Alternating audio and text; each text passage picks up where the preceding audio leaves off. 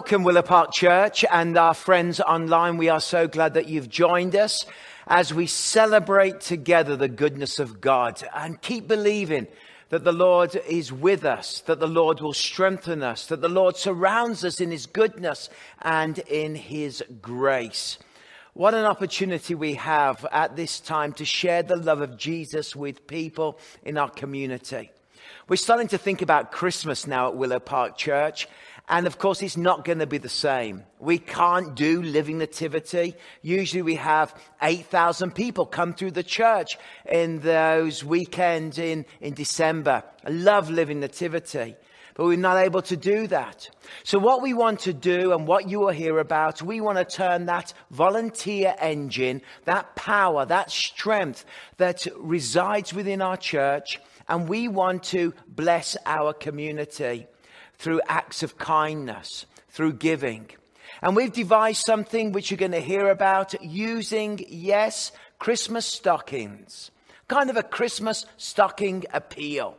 You're going to hear more about this, but we want to bless organizations like the Pregnancy Care Center.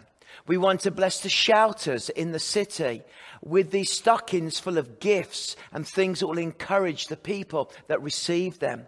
We want to bless the gospel mission and the many that relate there, over 200 people that relate to that ministry. We want to bless Metro community. Oh, let me tell you something. As we look towards Christmas, and it's going to be here quickly, we want to bless people.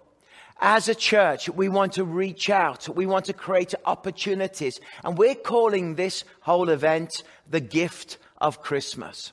Often we say, living nativity is a gift to our community. Well, we can't do that.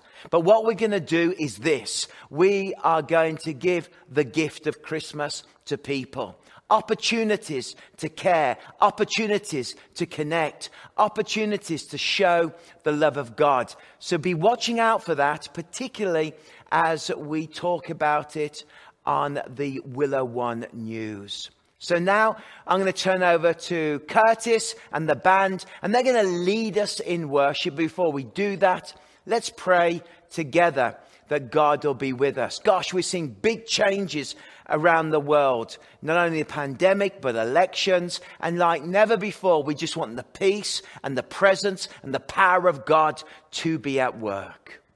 Father, we thank you for the opportunity to be able to celebrate your goodness and share your goodness with the world, with society.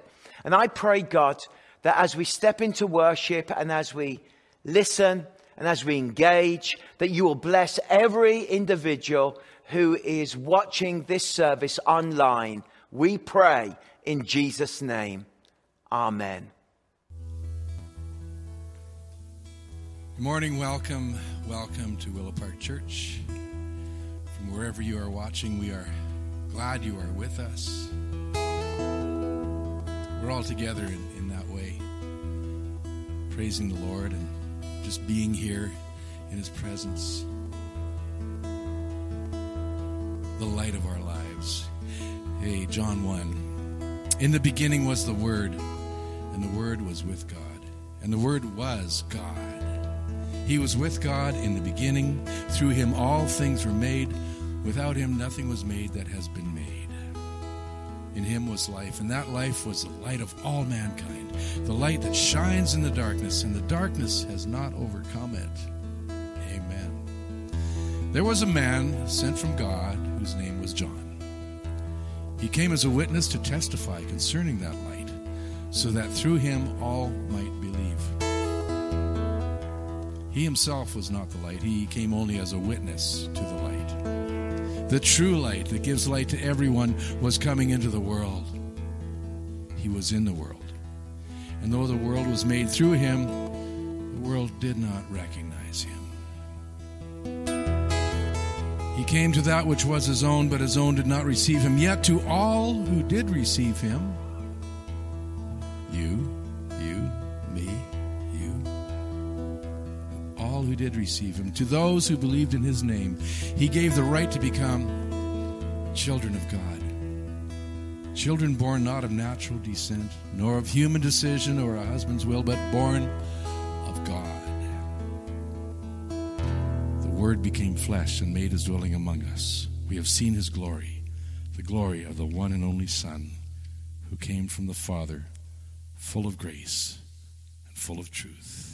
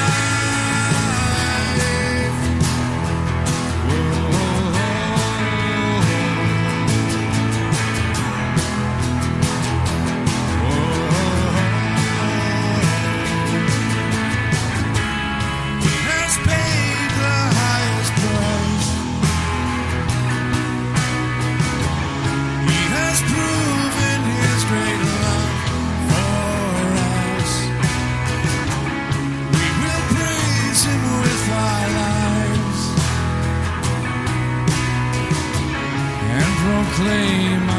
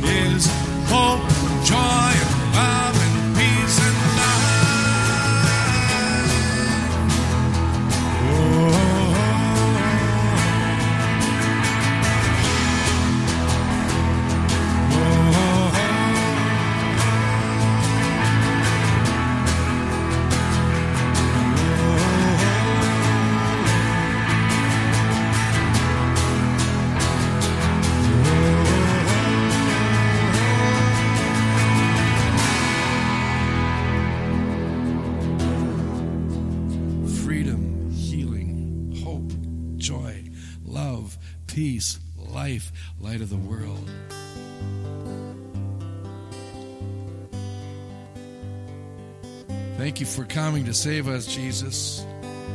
Oh, we were so in need of saving, and we still are.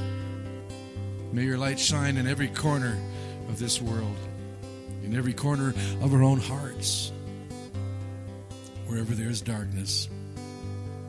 We bring your light with us to share in what we just sang about hope, joy, love, peace, and praises rise to you.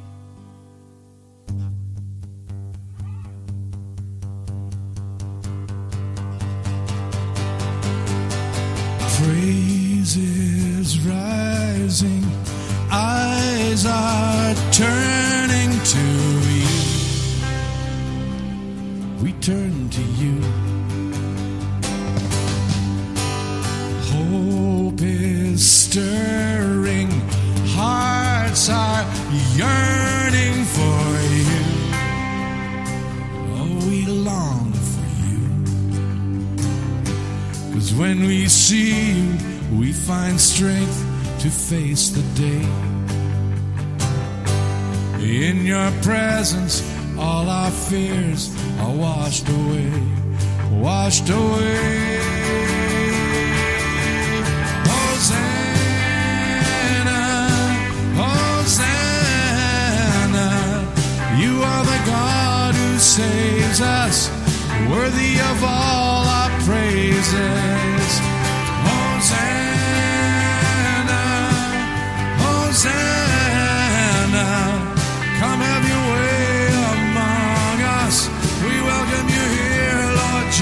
Jesus.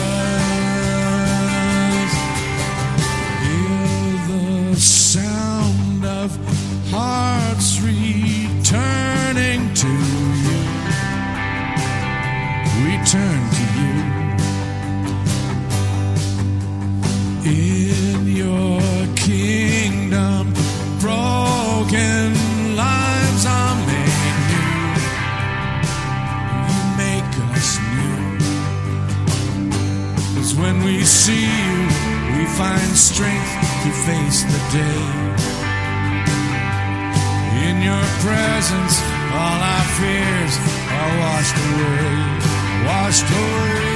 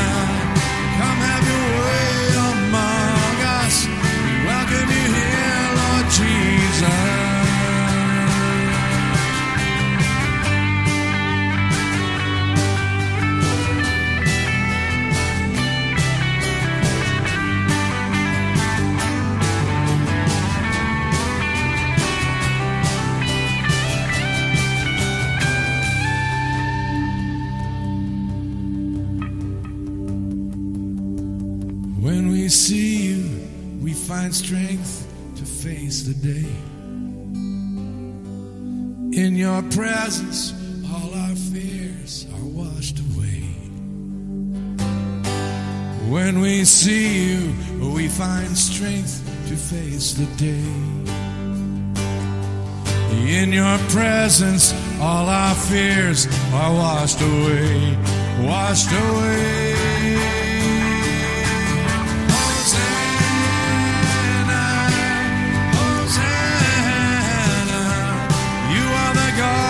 saves us, worthy of all our praises. Hosanna.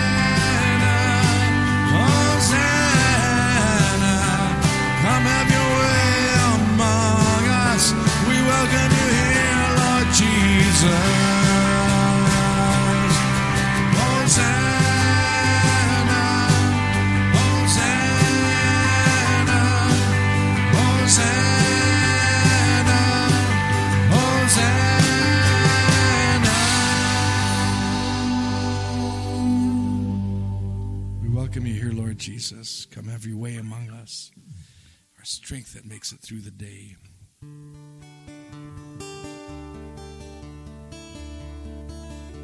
heart of the Father.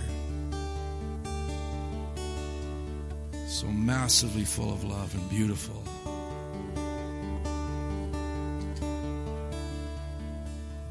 Thank you that we're never alone when we have you. We have you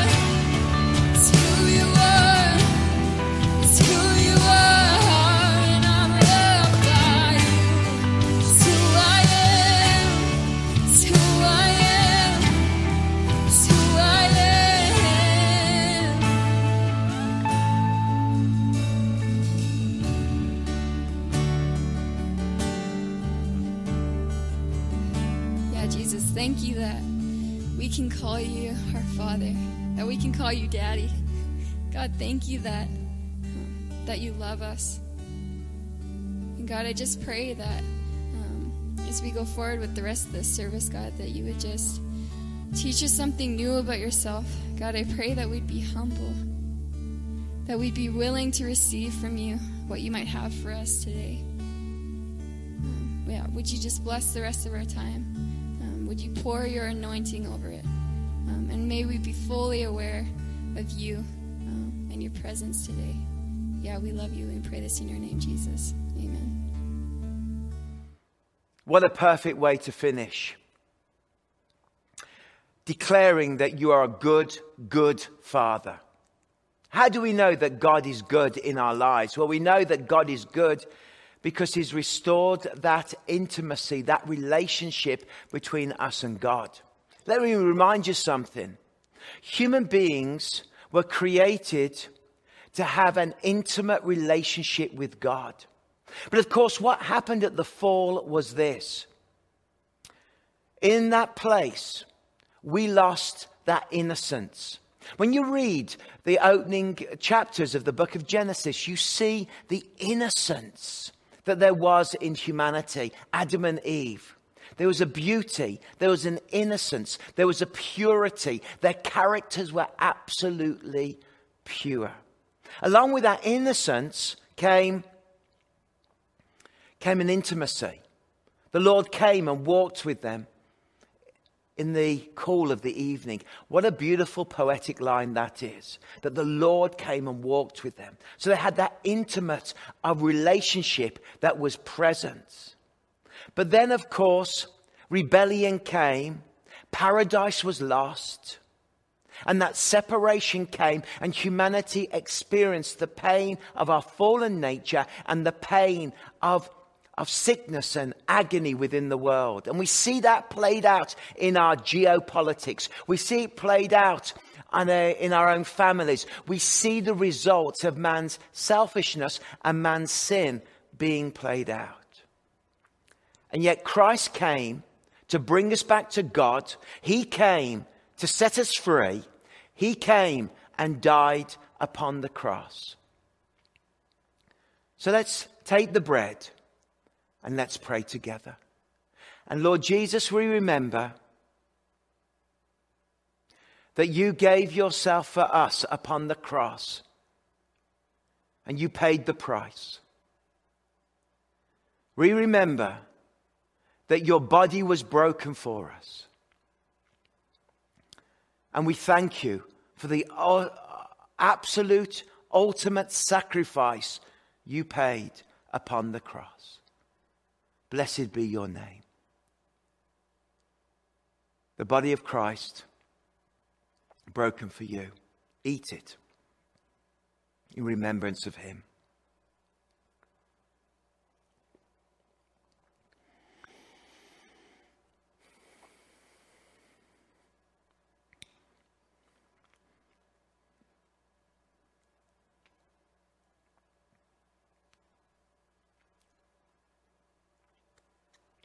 The blood of Jesus that takes away the sins of the world, takes away shame, takes away guilt, takes away the separation. It gives us access to the Father to bring our prayers before the very throne of God.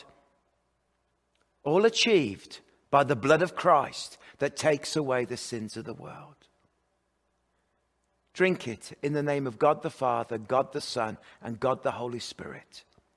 His blood, His life was a substitute for us so that we could receive life.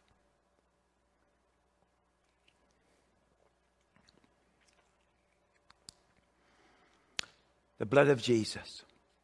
Thank you, Lord. Amen.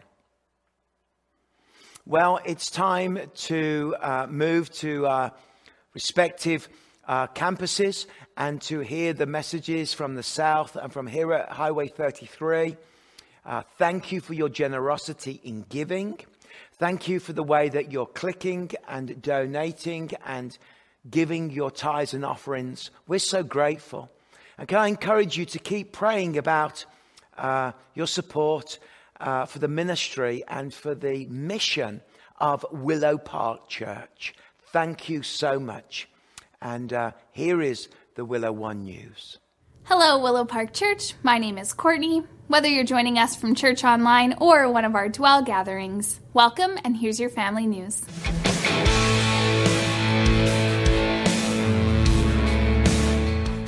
Just a reminder that our annual general meeting is happening today at 3 p.m. at Church at 33 and Church Online. If you've already registered, you should have already received a confirmation email. We look forward to seeing you there. Parents and kids, you are invited to a super fun family event happening at all three of our locations this December. Join us in Rutland, the Mission, and Lake Country on December 18th, 19th, and 20th for gingerbread and a manger. We'll be playing games, having treats, singing carols, and of course, making gingerbread houses. Cost is $10 per child, and you must pre-register. You can pre-register today at willowparkchurch.com slash gingerbread. Glow, our youth group for grades 9 to 12, happens each Wednesday from 7 to 9 p.m. Juice for grades 6 to 8 happens Thursday night from 6:30 to 8 p.m. This week is our big group night and youth will need to pre-register before they can attend. Visit cahoots.ca for more information. As we all know, COVID has impacted the way we do things around Willow Park Church, and this Christmas season will not look the same as in previous years. Instead of doing Living Nativity, this year we hope you will get involved in our Gift of Christmas initiative.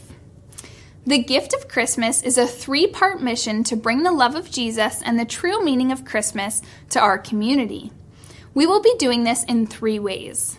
The first way will be by filling stockings with gifts for people who are vulnerable and alone this Christmas. The second way will be by serving, and we will invite you to join in helping others in need. The third way will be through singing. We are currently working on a way to safely bring the sounds and music of Christmas to communities around Kelowna and Lake Country. First things first, we need stockings. If you are a sewer, then please pick up a sewing pack with detailed instructions at the end of your service in order to sew five Christmas stockings. To learn more about how you can get involved with the gift of Christmas, please visit willowparkchurch.com slash gift of Christmas. We all love Christmas. I adore Christmas. I love the time of year, even from a small child rushing downstairs. There are the presents. Opening them, our family would celebrate together. You have had different rhythms in your life and in your family about how you celebrate the coming of the King. And that's amazing. And Willow Park Church has also had a different rhythm. Over 29 years, we have put on Living Nativity as a gift for the community, but that's been suspended. And we can't do it.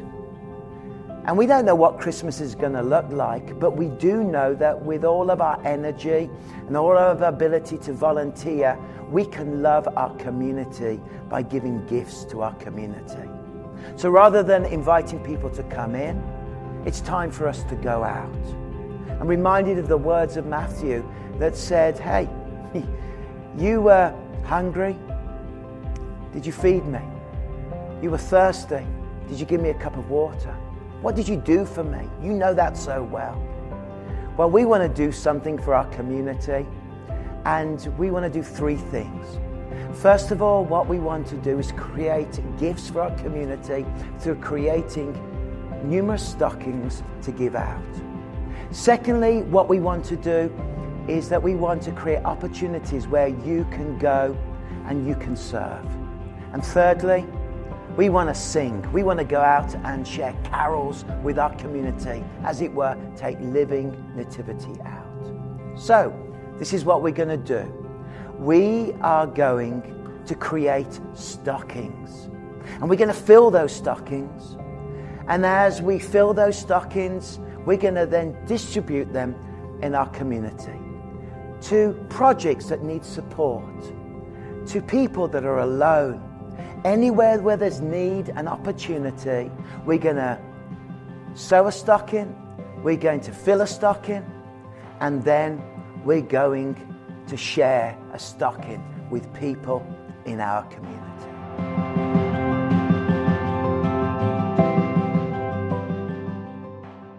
I'm really excited about the opportunity to serve our community in this way. And you've probably got some questions about dates. What we want to aim to do is get the fabric to your family and your friends, individuals, by the 8th, around that time. And then after that, we want to receive back the, um, the stockings by the 22nd.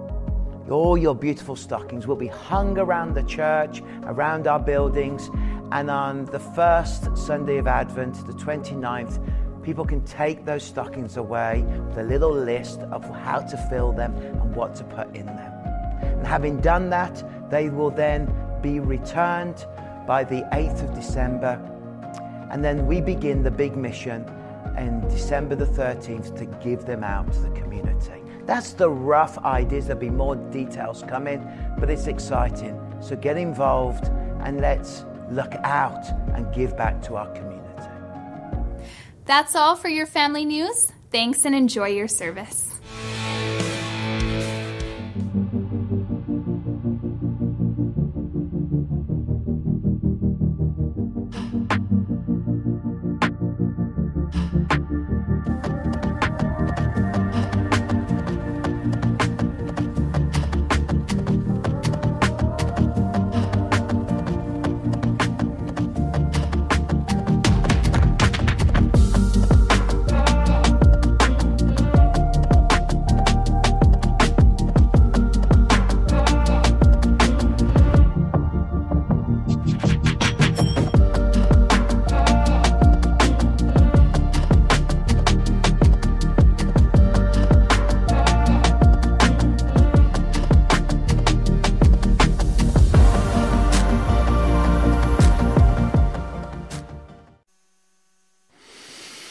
Well, welcome to Willow Park Church. Uh, we're so glad that you've joined us and able to worship with us this morning. Isn't it good to be in the house of the Lord together?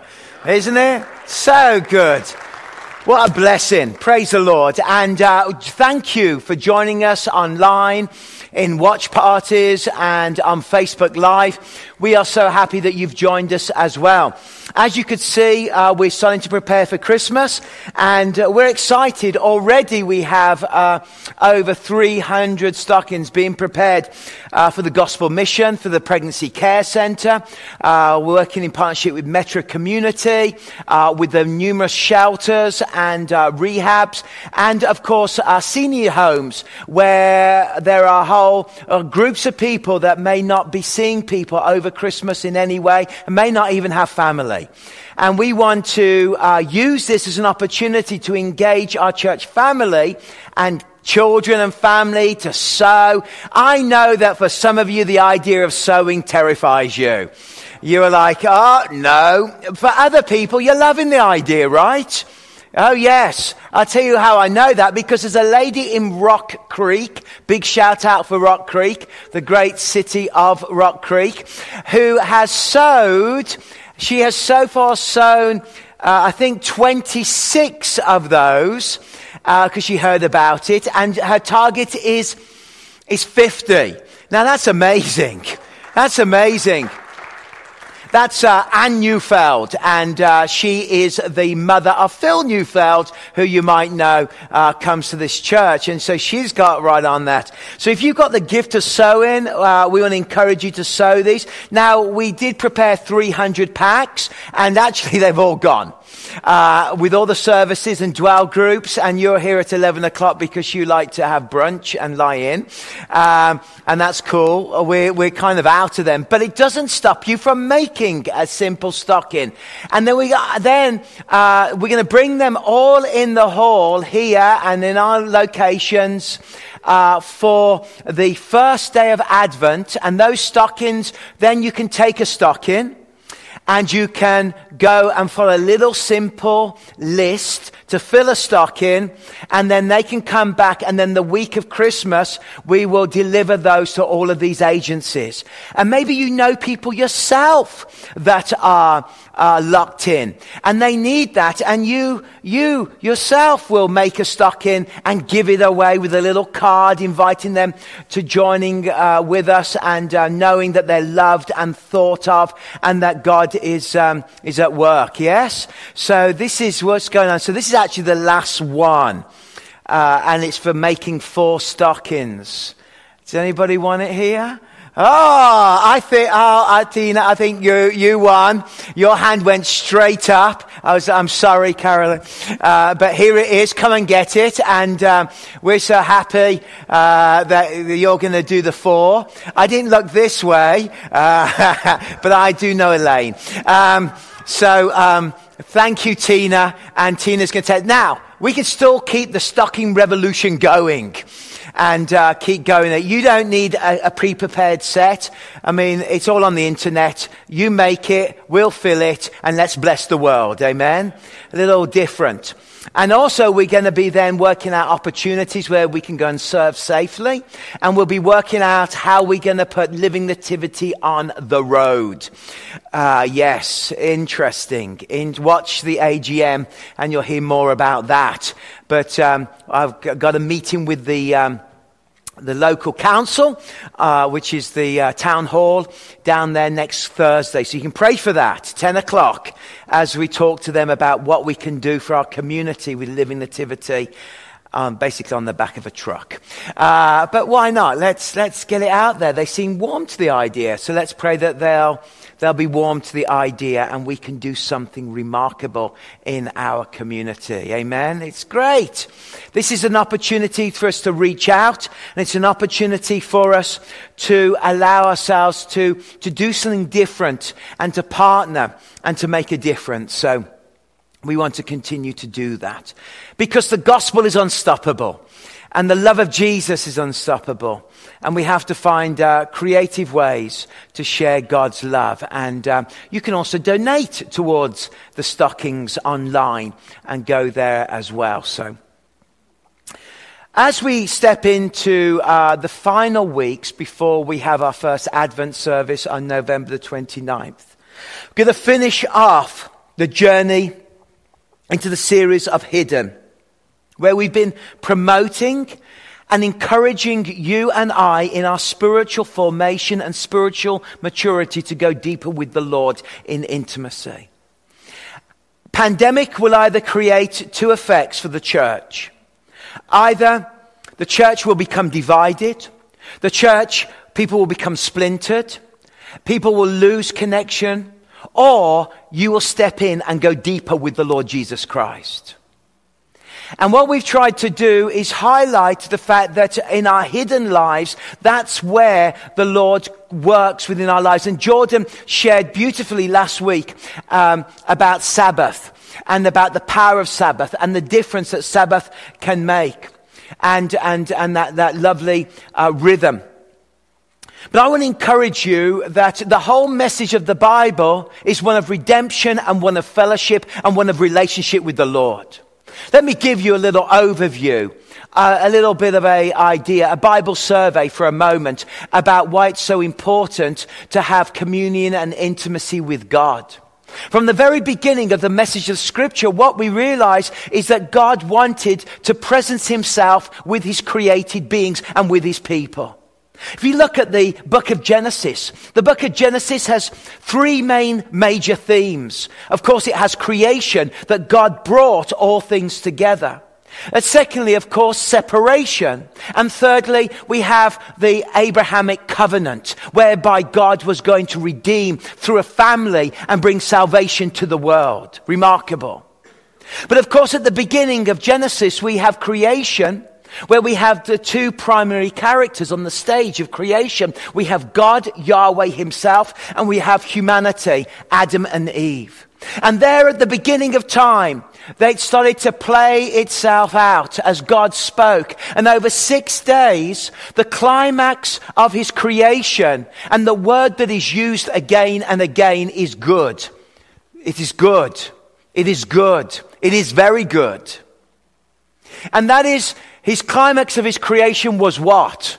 His climax of his creation was humanity, you and I, made in the image of God, and God breathed life into humanity. Chapter one's climax is humanity being created. Chapter two's climax and everything is really about how God then comes to be intimate and close and commune with humanity in the beauty of creation, the beauty of the garden, where there was no sin, where there was no sickness, where there was a choice to be made about uh, the tree and the fruit, but it was about intimacy. It was about the Lord coming and walking with his creation in the cool of the evening.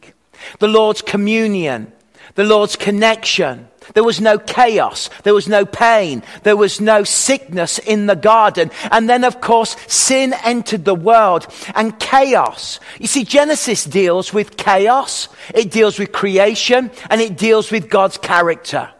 And what do we learn about creation? We learn that it is spoken by the word of God that God created all things.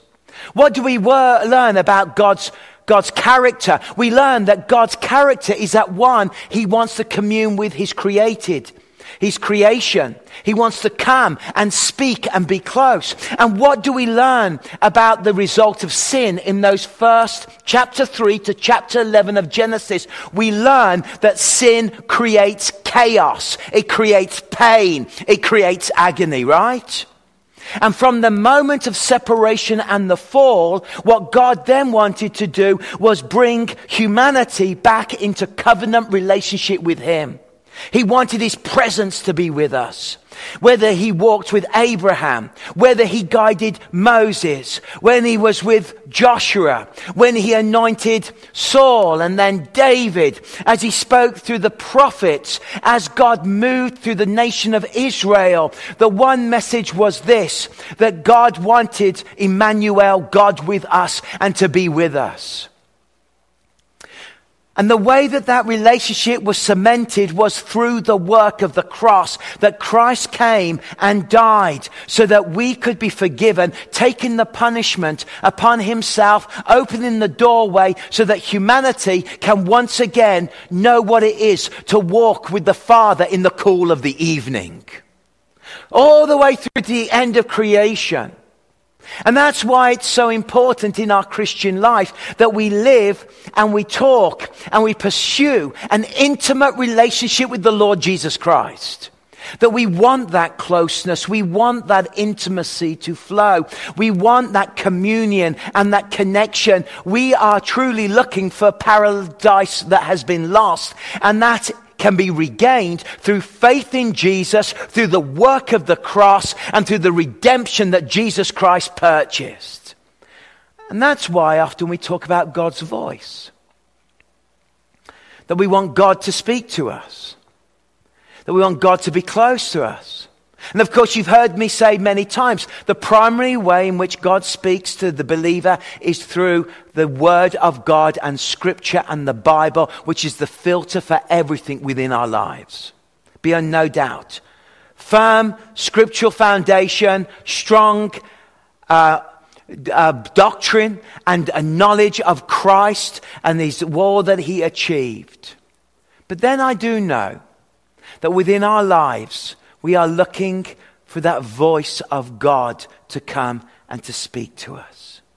That moment when he comes and speaks. That moment when he works. Now there's many reasons why people don't hear God's voice. There are many reasons. Uh, some of them is that perhaps number one is that somebody just does not want to hear God's voice. They're like putting their fingers in their ears and going, la, la, la, la, la. I do not want God. I do not want God to speak to me. Remember that when your little toddler did that and you're trying to talk to the toddler and rolling around on the floor with the fingers in the ears? Yes, have you seen that? It happens. They still do it in their twenties. Let me tell you that. But then there are those that don't want God to speak unless they know what God's going to tell them to do. They don't want to trust God. Because to trust God is hard. And then there's those that really the truth is that sin separates them from hearing God because they're not dealing with the power of sin in their lives. There are those, as Samuel had to learn, when, when the Lord spoke to him. There are those that simply have not been taught how to discern and listen to the voice of the Lord. There are those that are unbelievers they just don't believe that God speaks in that way today and that God can interrupt our lives. Sometimes they worry about when you start to talk about God speaking, what may happen to the church. Because we, of course, as Corinthians teaches, we want everything to be done in absolute order and correctness. And that is important. But when it comes down to our relationship, there are some people that simply do not want a friendship with God. They prefer God as a distant, removed force that they look to, but they do not want that intimacy with Christ. Some people are just too busy. Too fast, always moving around, always doing. Have you met those people? Some people just simply talk too much and never listen. At that point, you say, Phil, be quiet. I can talk, that's true. But there are those moments but I, I, wonder sometimes when we look at our lives, when the world is talking all the time, and possibly this week you have been through the noisiest week in the history of news media. True? Not only have we had the COVID uh, crisis continuing to grow in Canada, not only have we seen many northern European countries go into lockdown again, but we have watched an election in the United States. You and I know more about the electoral system in America than you do about the parliamentary system. At least I feel I do now. I mean, I know what the number 270 means. Now, I've got that embedded in my brain. Yeah, right? And, and my kids are going, even my kids, why isn't the number changed? Why isn't the number changed? Where are the numbers going? We've been bombarded with noise. We've been bombarded with 24 7 news coverage. We have been bombarded on every level within our lives. No wonder it is hard for Christians to hear God's voice today. But often what we're doing is the reason we don't hear God's voice is that we're listening for the loud voice rather than for a quiet whisper. The loud voice. We're looking for the spectacular. We're looking for the big moment. We're looking for the church to open up and for angels to appear wearing long white nighties from Zellers. I don't know if you remember Zellers, but we're looking for those moments and yet, I believe that God's preferred way of often speaking to us is through a gentle whisper. You remember this story? Elijah had, was exhausted. He'd called down the glory of the Lord, and the fire had burnt up the sacrifice. The priests of Baal had ripped their bodies and slashed their arms and their chests, calling down on Baal to come in power while Elijah stood there Jezebel was, was present and ruling in the nation of Israel. And Elijah the prophet was declaring the glory of the Lord and witnessing all that God could do. And he got burnt out. He got exhausted. He ran off and the Lord attended to him and he found himself in a cave. Have you ever found yourself in a cave spiritually? Life has been tough. Life has been hard and you really want God to speak, but you seem to be held in. You seem to be hemmed in. You seem to be in a dark place. You seem to be struggling. And you're looking, come on, God. Come on, God, show me. Come on, God, speak to me. And then a great and powerful wind tore the mountain apart and shattered the rocks before the Lord. But the, but the Lord was not in the wind. And after the wind, there was an earthquake, but the Lord was not in the earthquake. And after the earthquake came a fire, But the Lord was not in the fire. And after the fire came what? A gentle whisper. So often what we're looking for is the earthquake, the fire, and the wind. But what we need to do is to stop and to be still and to listen for the gentle whisper. I believe that the gentle whisper is the preferred way that God desires to speak to you. That God comes to us. And maybe you're going through the earthquake. Maybe you're traveling through the fire. Maybe there's been tough and hard in your life. Maybe you need that gentle whisper. I was fascinated by this phrase, gentle whisper. It's so soft. It's so, so it denounces an idea in the Hebrew of, of almost like some, something that is like, like dust, like, like grain, like something that has been, been taken and it gently, it starts to, to be present. It is, it is a, a sense. It is a moment when when God is starting to communicate to the broken prophet and comes close to him. And as he comes close to him, the gentle whisper, the word whisper has, has, has a beautiful Hebrew connection to the word incense. Men, do, do your wives buy scented candles occasionally?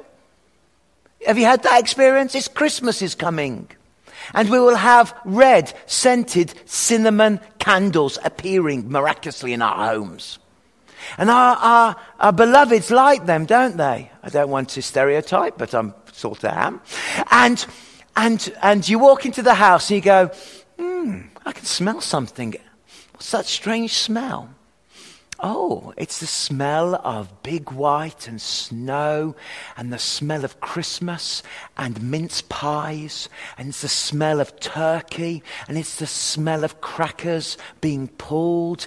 Oh, it's a Christmas smell. It's the smell of pine trees blowing in the wind. It's amazing what they can put in candles these days, all of those at once. It's a smell of plum pudding and custard. If you don't know what custard is, then I am sorry for your loss. But there's that moment. And, and, and the word whisper has a sense of incense. That you are seeking the Lord and suddenly, oh yes, you gain something. You see something something you missed, something you had overlooked, something somehow the Lord comes close to you. Maybe like the lady who broke the perfume on the, on, on, the feet of Jesus in Bethany, and there the smell filled the house. At that moment, you know that in all of your earthquake, in all of the fire, in all of the battle, suddenly you're sitting still and you you get the incense of the whisper of God, and God says something. You know, yes. It's not loud, it's not spectacular, but it's perfect for you. And when Elijah heard it, he pulled his cloak over his face and went out and stood at the mouth of the cave. I mean, this is fabulous, isn't it? And then a voice said to him, the tender voice of the Lord, What are you doing here, Elijah? Have you ever had that? That moment? What are you doing here? Why are you being stuck in this cave? Why are you having this pity party? Why are you living in resentment? Why are you angry with bitterness? Why have you allowed it to get out of control? What are you doing in this cave? Six words changed Elijah's life. And sometimes, to be honest, just a word when you're in prayer can change things. Just a sentence from Scripture that comes alive can bring you out of the cave. Just a moment when a Scripture is posted on Facebook, which you've never noticed, and it pops up. And for some reason, it's at the perfect moment, in the perfect way, and God speaks. I don't know how, but I will encourage you to be aware of the fragrant whisper of the Lord in your life, to speak to you. See, but how do I get this? I'm stuck in my cave. How do I get there? Well, I think it starts here. Be still and know that I am God.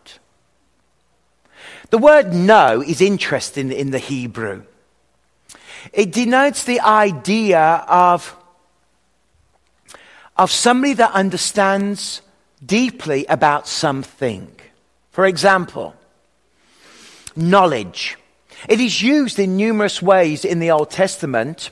It's used, first of all, that those of you who have been hunting this weekend and tried to shoot something but have failed miserably, I hear. Uh, a hunter, not looking at anybody particular over this side, uh, but our prayers are with you, Pat. Uh, but we, uh, it's used in the Old Testament. This will encourage you, Pat. In the Old Testament, this word knowledge is used for one who has learned how to hunt things. That's exciting. It's used for one who has learned to play an instrument, one that understands the knowledge and the precepts and the understanding of who God is. In other words, it's somebody that knows a lot about something and when you know a lot about God's character and you know a lot about who He is, and then you're able to sit and be still and know that He is God, it's in that still place where you understand good truth, where you understand the truth of doctrine, where you understand God in your life. You travel to that spot where God is so real and God is there for you. But we have to be still, don't we? But be still before the Lord and wait patiently for Him do not fret when men succeed in their ways, when they carry out their wicked schemes. You ever found that when you're sitting still with the Lord, your mind gets full of everything else? And you start thinking about absolutely everything? How, many have been there? Oh, gosh. It's like I sit still, amen. I've taken to going into my yard, lighting the propane fire, sitting by it, pretending I'm doing gardening, and then I sit there and sit still before the Lord with the propane fire going and my Bible, and they're just nice in the presence. But then I find that I'm thinking about this, this, I need to do this, I need to do this. It's as simple as taking a notepad and as things pop up in my mind, I write them down and then I give them to the Lord and I keep focusing on knowing God. Because the important thing is, is that, but I have stilled and quieted my soul. The Hebrew for soul is the inner working of the personality of who you are inside. I guess modern psychologists would use it as your ego, or your thoughts, or your ideas. There was the inner person in Hebrew thinking, and there was the external person of which we present to the world.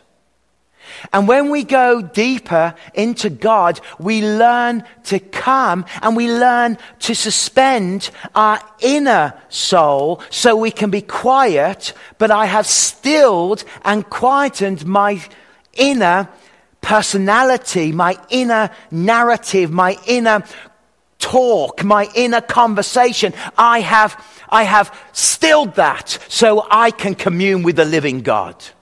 So I can come close. It's so important that if we're going to hear God's whisper and see God's word come alive to us, that we are willing to pause and we're willing to be still. For God alone, my soul waits in silence from him. And today, boy, comes my salvation. We need that silence. We need to practice silence because there is too much. Listen, Christianity and the ancient teachings of the Old Testament going back to the very beginning of time was that within that communing of walking with God in the cool of the evening that we learn to quieten our chatter down and we learn to be silent before the living God. And in that, we learn to deal with our sin. Because what stops us from hearing and sensing the fragrance of the incense of the Holy of Holies and the whisper of God and the illumination of Scripture that opens our lives is when we do not keep a short account with God and we allow sin to corrupt our heart and stop us from communing from God.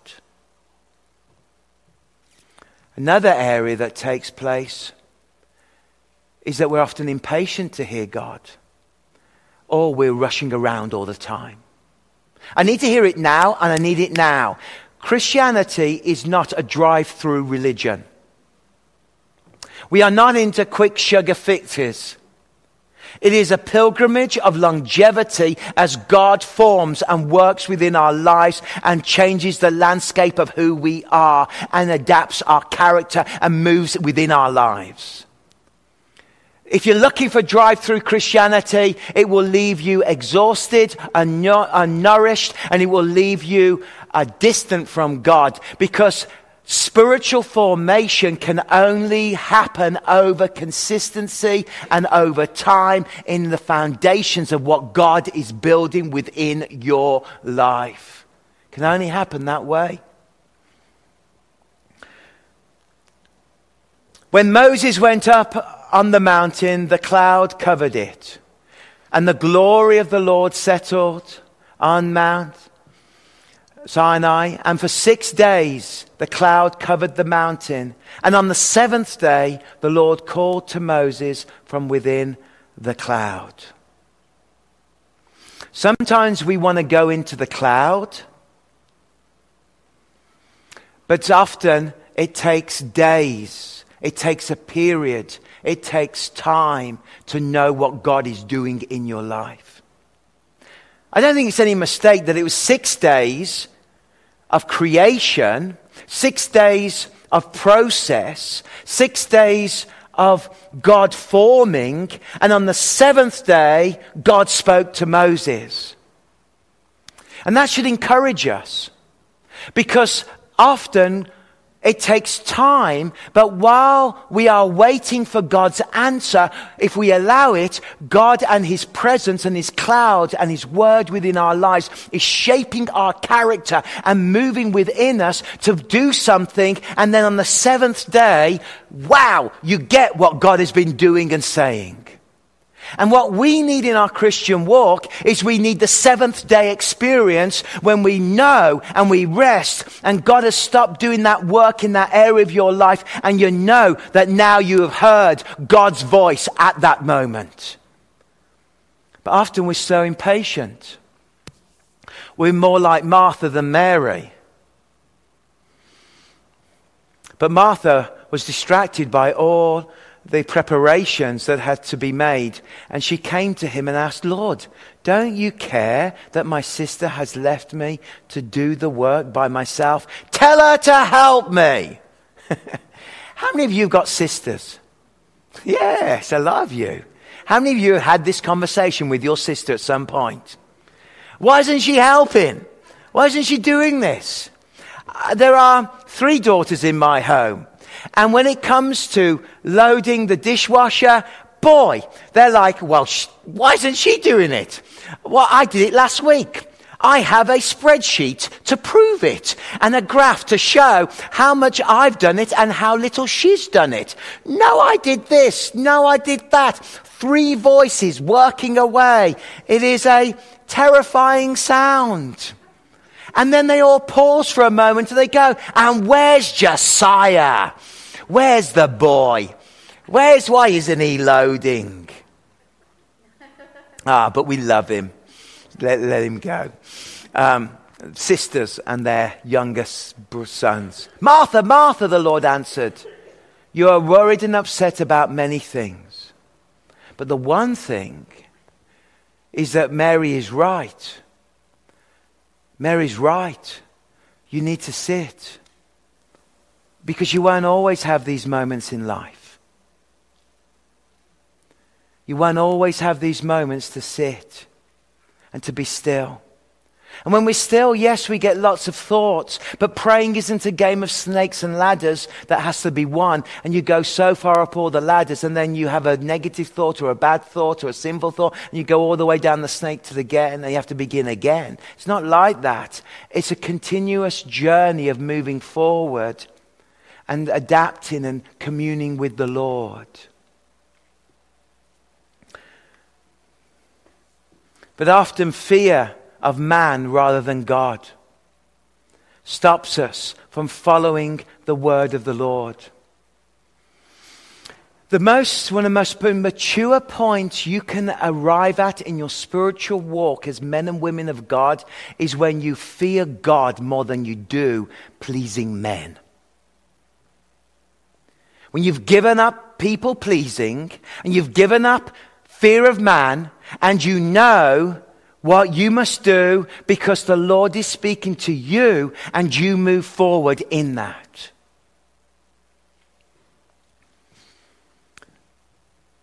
And when I mean the fear, I don't mean horrible fear. It doesn't mean that.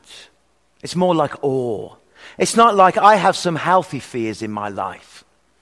Like one day I went jogging uh, in the desert in the south. I, we were staying at a hotel and I went off jogging through the bush. And as I was jogging along, um, suddenly I ran into a rattlesnake. It reared up and it went, came right up in the air at me. I was like, whoa! I started to jog back. Now that's a healthy fear. Okay? And then I went, oh, a rattlesnake. Let me Facebook that. That's a stupid thing to do. And I did. And then I, had like, friends in England were going, be careful. Really? There's a rattlesnake? What are you doing? And then I carried on running around it and I was running like very carefully. But when I stood at Niagara Falls for the first time, I was overwhelmed with fear. But it was fear that was awe. Was the awe of the Lord, the glory of the Lord, the majesty of the Lord, the wonder of how vast and how great God is at that moment. I was scared of Niagara. It overwhelmed me. I, like I'd never seen a waterfall like that ever. And its power and its force made my heart go. I was just overwhelmed. Because it becomes a snare. But when we do, where he who fears the Lord has a secure fortress, because you know that you can trust God. And the kingdom of God feels like a, a, a, fortress at times. It feels like a beautiful European castle. And within it, there's banqueting halls. And within it, there's the king. And within it, there's all the goodness and all the protection and all the glory. But there was a time when I had no idea how to get into that mighty palace, how to get into that castle. And I'd walk around it and I'd think there must be more to life. There must be more reasoning. There must be something out there until one one day the drawbridge came down, and that drawbridge was the power and the work of the cross. And I was able to travel through the cross into God's kingdom, and I was born again by the work of the cross. Suddenly, I was in his place, in his palace. And it was him that was number one in my life. And so I want to encourage you to listen to God's voice and to know Him speaking in our lives. And to create that space to know and capture that incense, that moment, that moment. Friends, it's, it is noon, it is on the hour. And of course, today's Remembrance Sunday. And as we just pause at that point, let's stand together. And if you're online, take a moment to be silent and join me. Whether you're on Facebook Live or wherever you are out there on the internet, we just want to pause and we want to say, a prayer and remember those service women and service men throughout the years that have sacrificed so much for our freedom and for their willingness. And the many stories that we have as families. I know that my own children have two great great grandparents who are buried at Flanders. My own great grandfather died of mustard gas. We all have our stories. We all have our connection to the great wars and to indeed to modern conflicts. But let's pause on Remembrance Day and Remembrance Sunday and think and pray for those.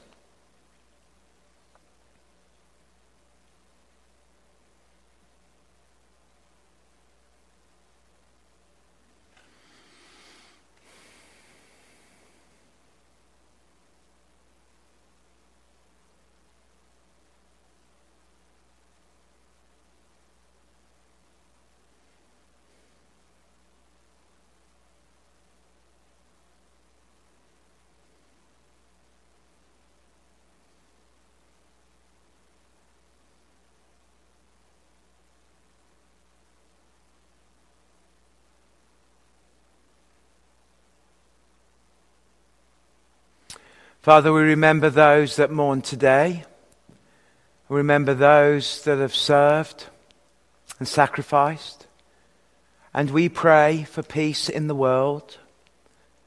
We pray for peace in those areas of the world that are experiencing pain and conflict at this very moment.